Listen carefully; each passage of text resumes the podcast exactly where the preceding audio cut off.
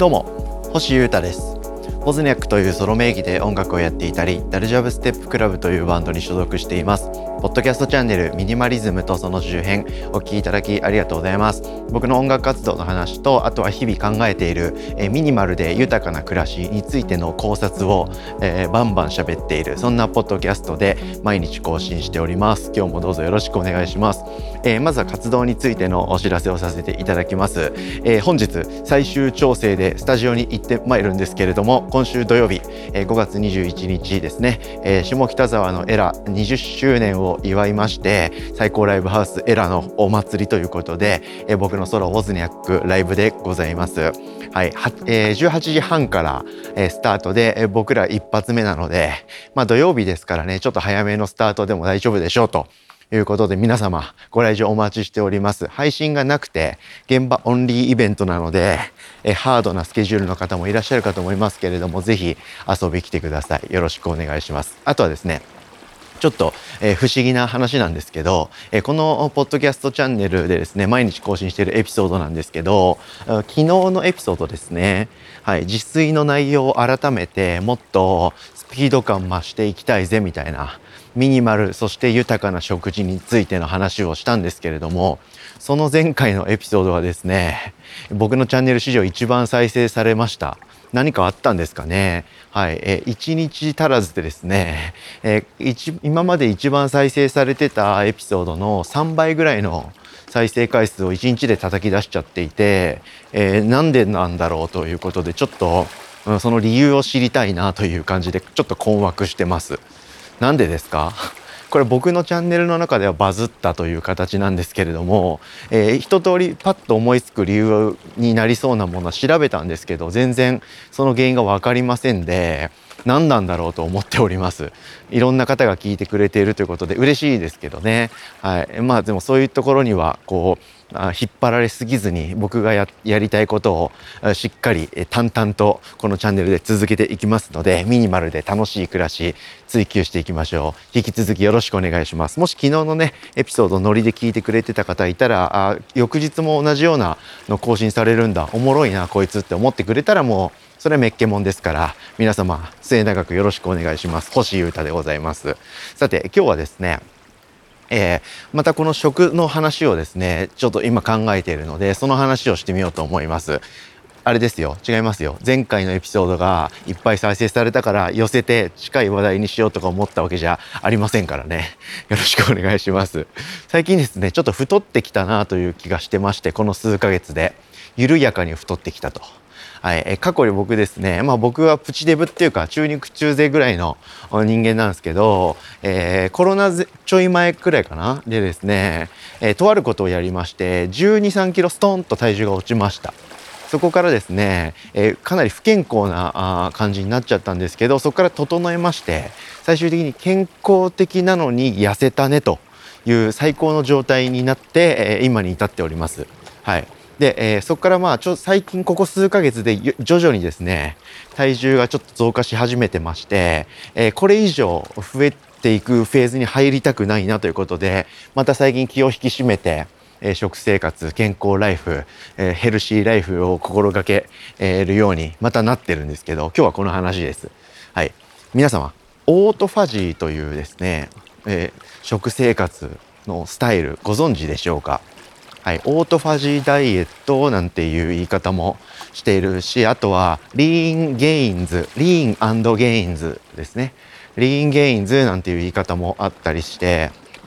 いろいろなんですけど、またプチ断食なんて言い方もあるんですけど、僕ですね、さっきとあることがあってじゅうに、さんキロストンと痩せたって言いましたよね。はい、このオートファジーダイエットをし始めてですね、ストンと痩せたんですよ。そこから健康的になって今の僕がある感じなんですけど、これについてですね、また今日は話そうと思っております。これえ結構前のポこのポッドキャストでも喋ってるんですけど、なんせですね、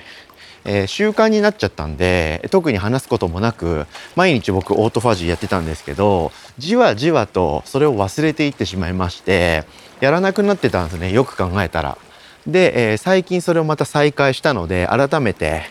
えー、そういう習慣を忘れちゃいけないなという自戒の念も込めつつ、皆様に情報共有をしようと思っております。はい、オートファジーダイエット、簡単に言うと簡単に言うとですよ、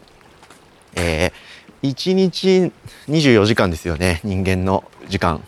そのうちじゅうはちじかん食べないってやつですね。あ、ごめんなさい、じゅうろくじかんだ、失礼しました。じゅうろくじかん食べない時間を作るっていうやつですね。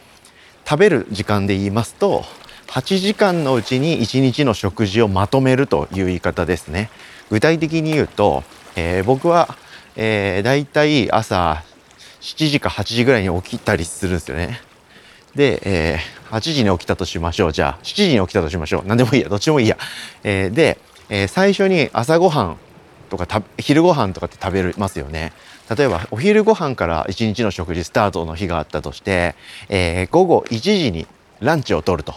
そしたら午後いちじが僕のいちにちの食事のスタートになります。いちじでしょ。で、に、さん、よん、ご、ろく、なな、はち、きゅう、はい、はちじかんごになる夜くじまでにですね、えー、僕はいちにちの食事を終えると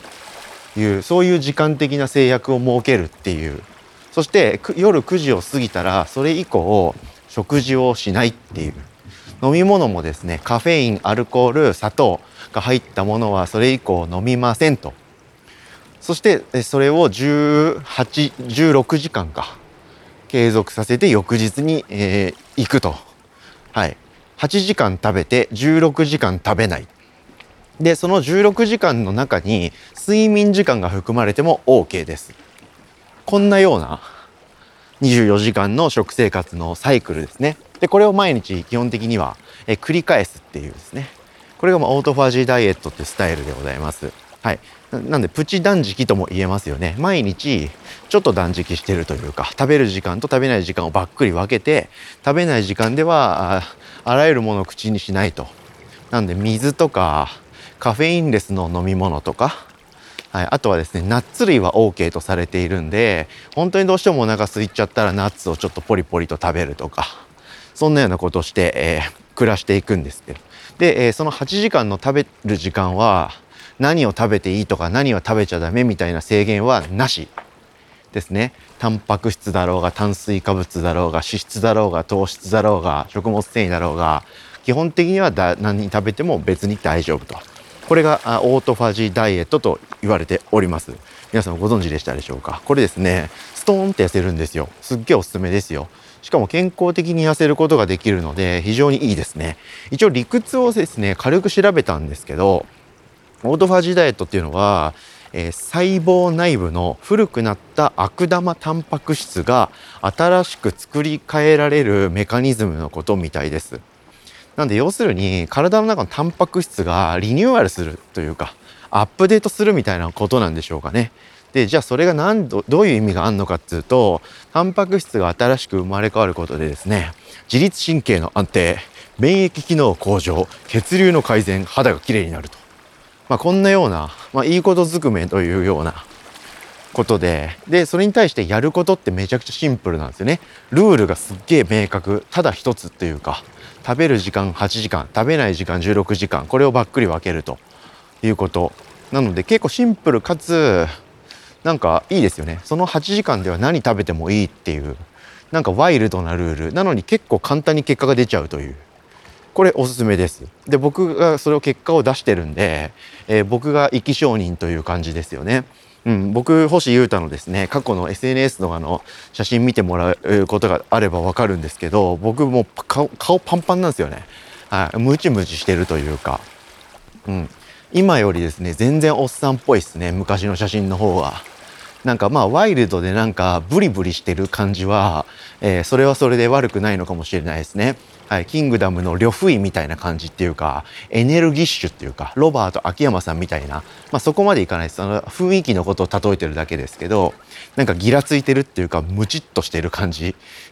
をですね、自分で写真振り返るとそう感じるんで非常に恥ずかしいんです。僕的には非常に恥ずかしいんですけど、まあ、今の方がほっそりしていて普通な感じでいいなと思いますけど、僕はですねやったことはそれだけなんですよ。食べる時間と食べない時間を分けたと。はい、でまあ細かく言うと食についてもうちょっと勉強してですね、栄養のこととかあを知ったとか、あと食べる食材を選び始めたとかももちろんあるはあるんですけど、多分一番でかいダイエット効果があったのがこのオートファジーダイエットだと思います。うん、これおすすめですよ、非常に。うん、でいいことっていっぱいあるんですけど、さっき言ったことの も, もっと根本的なところとしてですね、あの腸内環境が整うっていうのがとにかく良さげです。うん、で体の炎症も抑えられますね。うん、あの炎症って何なのかっていうとですね、あの食べたものを消化するのってめちゃくちゃ体の中ってがエネルギーを使ってるんですよ。うん、お肉とかなんだお酒とか脂っこいものであればあるほど特にそうなんですけど、消化ってめちゃくちゃ大変なんですよね。確か腸ですよね。腸がすっごく働き続けなきゃいけないと。でこれをすると体の中が回転してフル稼働するので燃えるんですよ、炎症で。えー、じゅうろくじかん食べない時間を作るとですね、その消化作業が終了するんですね、体の中で。なので体がですねめちゃくちゃ休まるんですよ。で消化とあと体の回復、まあ、代謝っていうんですけど、これってですね、えー、酵素というか体の中のそういうことをできる人員みたいな、そういうメンバーが体の中にいたとして、それですね同じ働きできないんですよ。はい、消化もするし体を回復もさせるっていう兼任できないんですね。なので食べ物がお腹の中にずっとあり続けると、ずっとその食べ物を消化し続けなきゃいけない、そっちにすっげえエナジー使っちゃうので、体を休めるとかそっちにですね体あの内部がそっちに力を割けないんですよ。うんなので、えー、食べる時間にいっぱい食べて、えー、食べ終わってから間食するとか夜食とか、えー、変な時間に食べちゃわないと、食べない時間じゅうろくじかんも長く設けてあげると体が休むの休まるんですよね。消化が完了するんで、じゃあ消化するものがないから体を回復させようと言って肌をきれいにしてくれたりとか、体を整える方に、えー、酵素が回ると、まあ、こういうメカニズムでございます。はい、で、えー、デメリットもまああるはあったりして、細くなりすぎちゃうんで筋肉もなくなっちゃうとかっていうことがあるというメリデメリットとかもあるんですけど、そこをですね筋トレをちょっとやるということで、えー、カバーしてより強固にしていくという、これがですねリーンゲインズという手法となっております。なのでオートファジーダイエットだけだとストーンと多分体重落ちて適正なところまで痩せると思うんですけれども、やや細くなっちゃうので、そのオートファジーダイエットとプラスちょっとでいいんで筋トレとか運動をすると、これがですねリーン&ゲインズというなんていうかヘルシースタイルとの完成となります。リーンが細くなるでゲインズが太増えるってことなんで、えー、食生活はオートファジーダイエットで減らして、で、えー、体の 細, 細っていっちゃうのは筋トレで強化するというスタイルですね。はい、そういうことですね。今日はですね、えー、結構しっかり話してみたんですけど、はい、僕の新たな食生活というか今までもやってたんですけど、なんとなくなんかそれが当たり前になっていって、そのリーンゲインズとかオートファジーダイエットの時間のことを呼吸レベルでできるようになってしまい、そうしたら意識しなさすぎて徐々に崩れてきて、そのことを忘れてたという、はい、習慣あるあるですね。はい、これで僕はもう一度ああいかんいかんということで改めて言語化して、こうやって認識を強めて、えー、僕自身、えー、もうちょっとストレスなく痩せていい感じの状態にしっかり戻そうと思いましたので、えー、そのしっかり話してみましたオートファジーダイエットですね。ちょっと近年名前聞くようになってるんで、知ってる知ってるやってるやってるっていう方もいらっしゃったかもしれないんですけれども、改めて紹介してみましたので、皆様夏に向けてですねシェイプアップしたボディを作っていきましょう。ミニマル計画進めていきましょうということで、えー、今日も健康食生活系のラジオでした。今日もいっぱい再生されたらびっくりしちゃうけど、面食らっちゃうな。普通にやっていこう。明日も引き続き僕が考えている楽しい暮らしの話をワクワクしながら喋りますので、お付き合いよろしくお願いしますということで、聞いていただきありがとうございました。以上、ミニマリズムとその周辺、星優太がお届けしました。それでは今日も皆様元気にいってらっしゃい。バイバイ。